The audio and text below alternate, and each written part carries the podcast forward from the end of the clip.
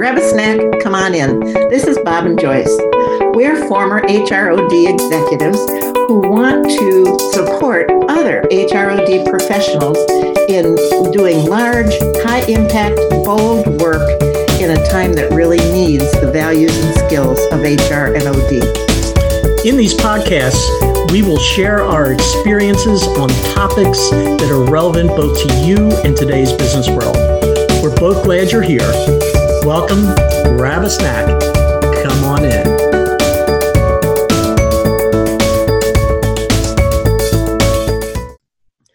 So, Joyce. Hey, Bob. Hey, welcome to Bob. Welcome to Bob and Joyce. Yeah, what's up? You sound mysterious. I'm very mysterious today because I want to talk to you about something that is very particular to you that I think is part of your genius um, that has really come to the fore in doing our prep for this podcast. So, are you oh, ready? No, I don't know if I'm ready or not. My deep, gravelly voice. you know, so uh, give me two examples of perhaps one of the smaller, intimate, either meetings that you've facilitated, so a small, intimate gathering that you facilitated, and then a large scale event. Could you give me two examples of each? Where in the hell did this come from from our intro? Well, you're you got to wait and see with our listeners. I thought for sure you were going to say, "When have you followed an idea?"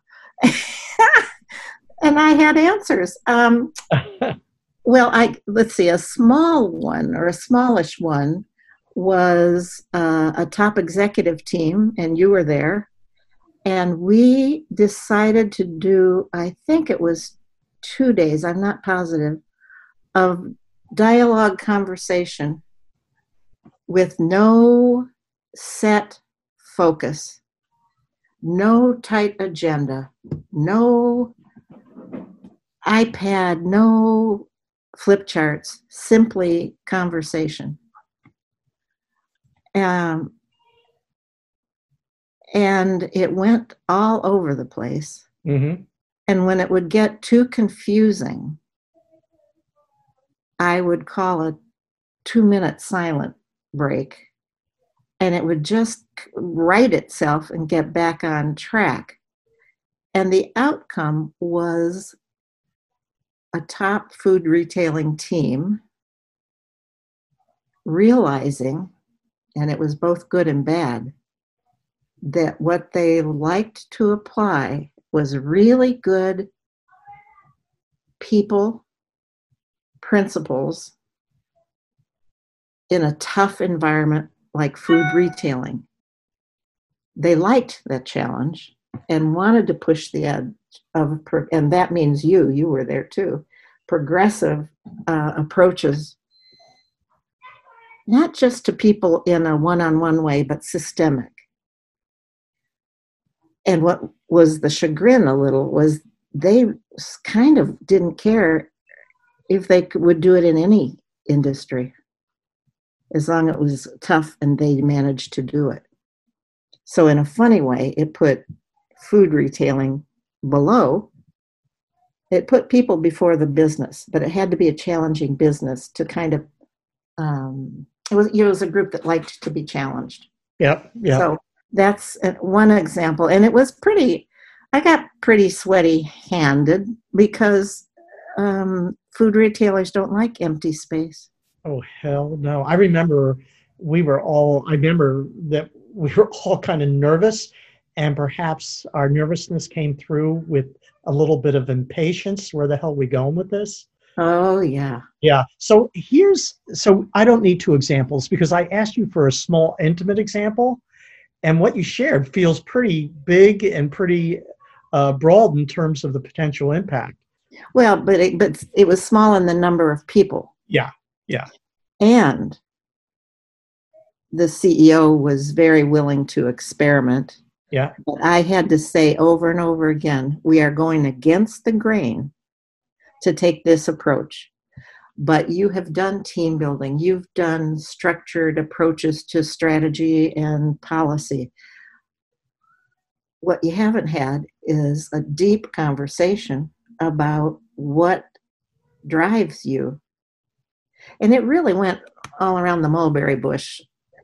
And but when when that statement came out, it was like a big relief. Hmm. It was a big relief because they maybe the you as a group didn't realize it was people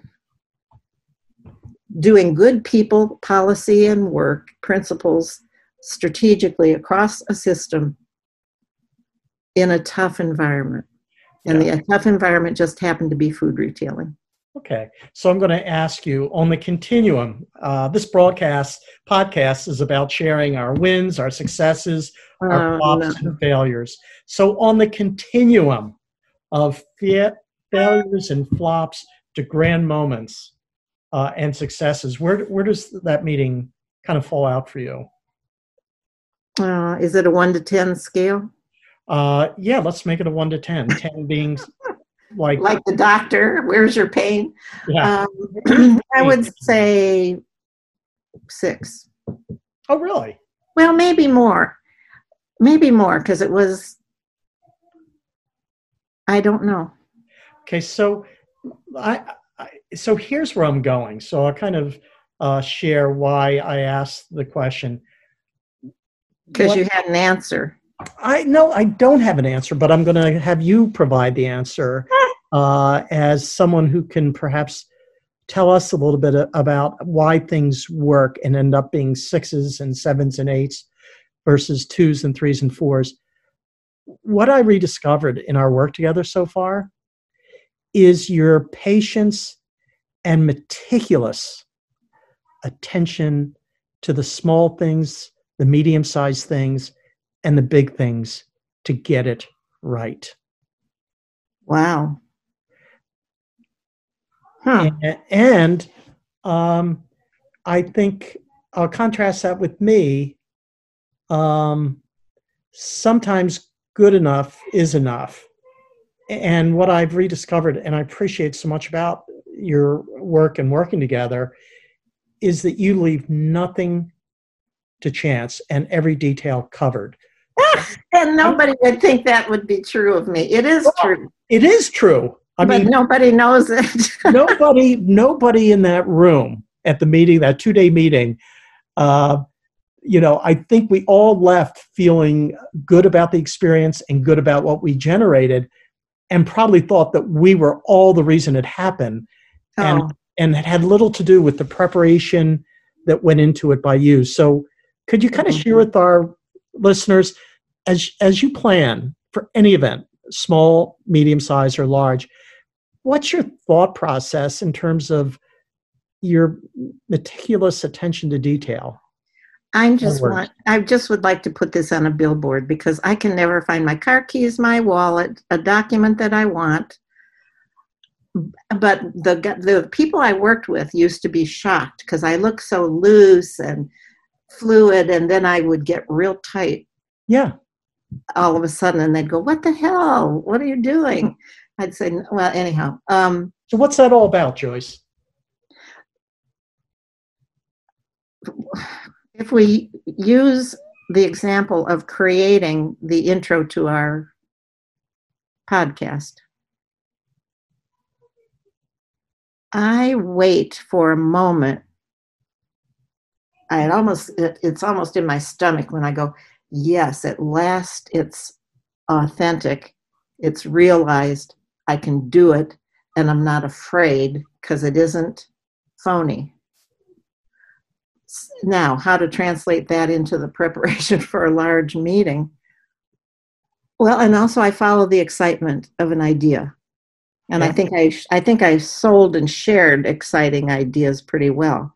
But to bring them to fruition um, like when we had store managers facilitate tables for a vision thing yeah. I worked with them ahead of time to be ready for that and then it looked really easy Well, you know, it's, I'm glad that you mentioned that because that was going to be one of the examples. If you couldn't translate it from our podcast preparation to your OD preparation planning, uh, I was going to give you an example that oftentimes you would get with facilitators, table coaches. Yep. Before the event. Yep. And then perhaps right after our morning session to kind of regroup. Yes. And and I just remember the tightness. Yep. Uh, my word of yep. how you conducted those meetings. Gosh, I'm glad to hear that about me. well, no, there was there was no flabbiness. Like so, no. if we all get together and we're feeling good about how things went in the morning and how mm-hmm. brilliant we were, you were always good at getting us grounded into. So that's behind. Mm-hmm. Um, we got some real work to do this afternoon. Yeah. It, um, what was I just now thinking of? Oh, I'm remembering when we had a future search, which we can talk about another time, with the HR department of Hannaford Brothers. Yeah.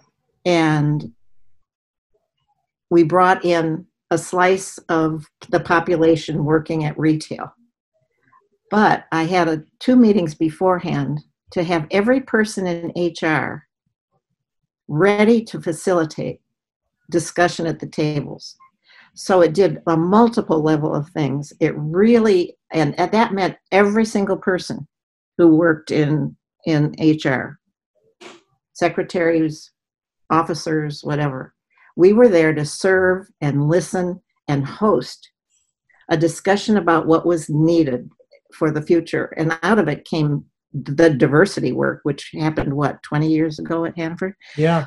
And there was a, a funny part that I insisted on, and, and this was a detail, was that every HR person would take a turn going to the door and walking the the uh, guest in, and there was a continuous flow of people in and out, and it just warmed up. It softened the system in OD talk to show HR was there to serve. And um, they at first they said, "No, I don't want to do that. Maybe they want to go see somebody." I said, "No, we, they are our guests. We're going to bring them in, say hello at the door, and bring them into the room. Anyhow, so that's a multi-level description of preparation, not to mention a design. Well, you know, when I think about design and your attentiveness to detail, I mean, that whole, and I remember it, I'm like, gosh, I do remember that now. That literally welcoming people and having people feel, you know, that they were, you know, welcome and putting them at ease and comfort. I mean, that was something that probably in the moment seemed seamless, but had a, a big impact on people getting settled and playing into their role. Uh, yeah, it set the tone. It treated retail as guests. It got every single person in HR doing skilled work. Yep. And and here's a crazy intuitive trick that worked. I put a bunch of Nerf balls at every table. And I said to the retail guests, when you think we're talking bullshit or not hearing you, I want you to throw Nerf balls. Because well, then we'll know it. I, what I don't want is for you to sit there in quiet and tolerate a meeting. Because we because we had to juggle a lot of schedules and logistics to get you all here. And so we really want to use it. And of course, they bombarded our boss. I was just going to say, is that the meeting at the end? Like we see a hundred Nerf balls coming up to the front of the room, pounding our dear leader. oh, no, because he didn't. And part of we really did that after lunch to say we're going to recap what we heard. Yeah. If we don't get it right, you got to let us know. I don't know what he said. Oh, but anyway, anyway. So, you know, I'm going to tell you um, uh, a story that, uh, and I can't remember what the meeting was, uh, but it was one where uh, it was right before the meeting was getting started. Uh, you know how you have those butterflies. Mm-hmm. And think, why on earth did I agree yes, to this? Yes. And you turned to me and said, um, hey bob check the men's room and just make sure there are towels and toilet paper in there. I'll go check the ladies room. And i thought is she serious? And you were serious.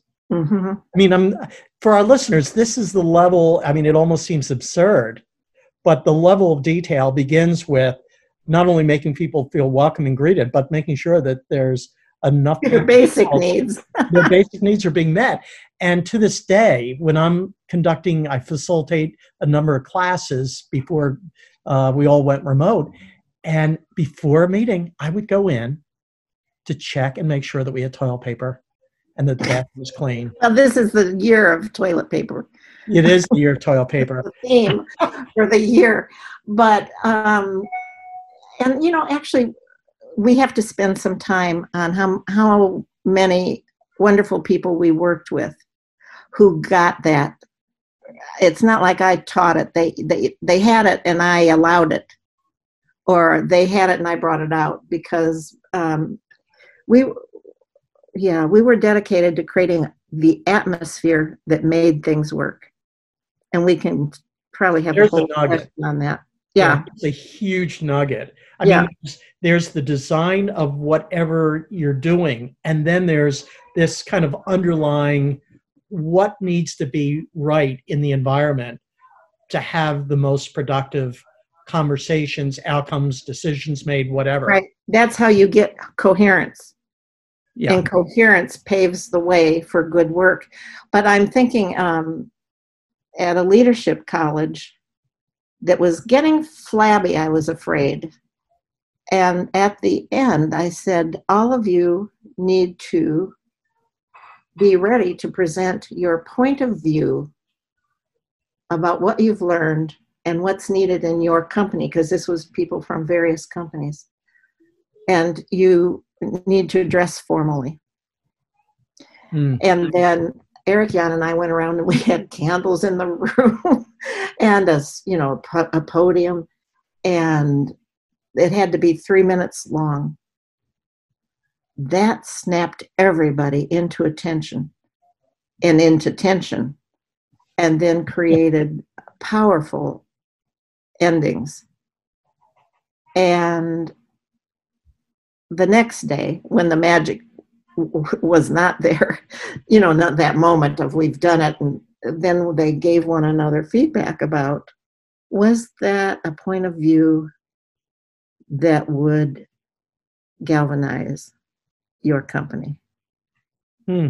And so that was, but anyhow, it was that for, suddenly we needed a formal atmosphere. It Yeah. had gotten sloppy.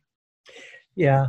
So, um, So it, we're all over the place on this. well, one, no, I don't think. I think we're talking about as an OD uh, change agent, is someone who's leading the organization through any kind of challenging conversation or transformative, uh, you know, meeting.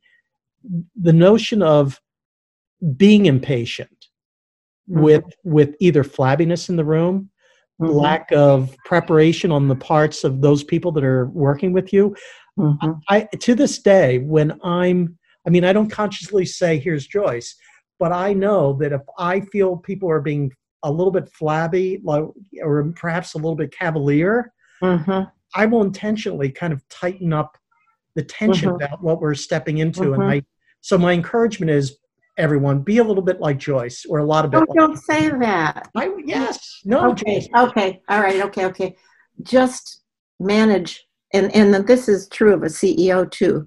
Manage the tension slash pain of your organization or of the meeting. The pain to do something different. It's always it scares. uh, My hands are sweaty right now because you brought up a topic I wasn't ready for. Yeah. But the tension brought forth something good for me. Better than if we'd planned it, I think Oh yes. and it created quite a bit of tension not a you know eh because i knew we didn't have to use this but you said oh i've got an idea and i'm going to go with it and i said great he's going to talk about i know he's going to say what how do you follow a why do you follow an idea that excites you Well, I, I promise you we'll do that. we're not going to do that Yeah, yeah we'll do that in an upcoming episode. But I, I wanted to kind of strike while the coal's still hot. good uh, Following your real determination, as you said earlier, about when we get it right, you, it'll feel right. You'll know it in your gut.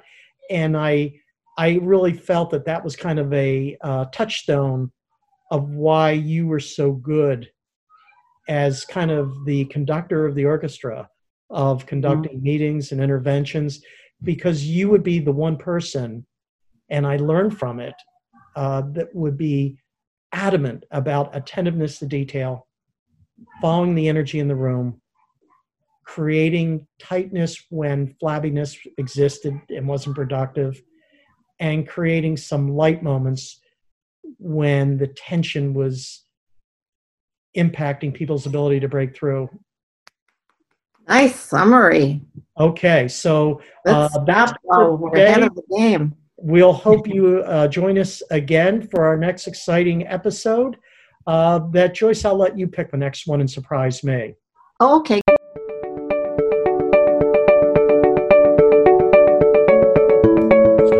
Thank you for joining us on the Bob and Joyce podcast. We hope you enjoyed this episode and picked up an idea or two to go forward and do great work.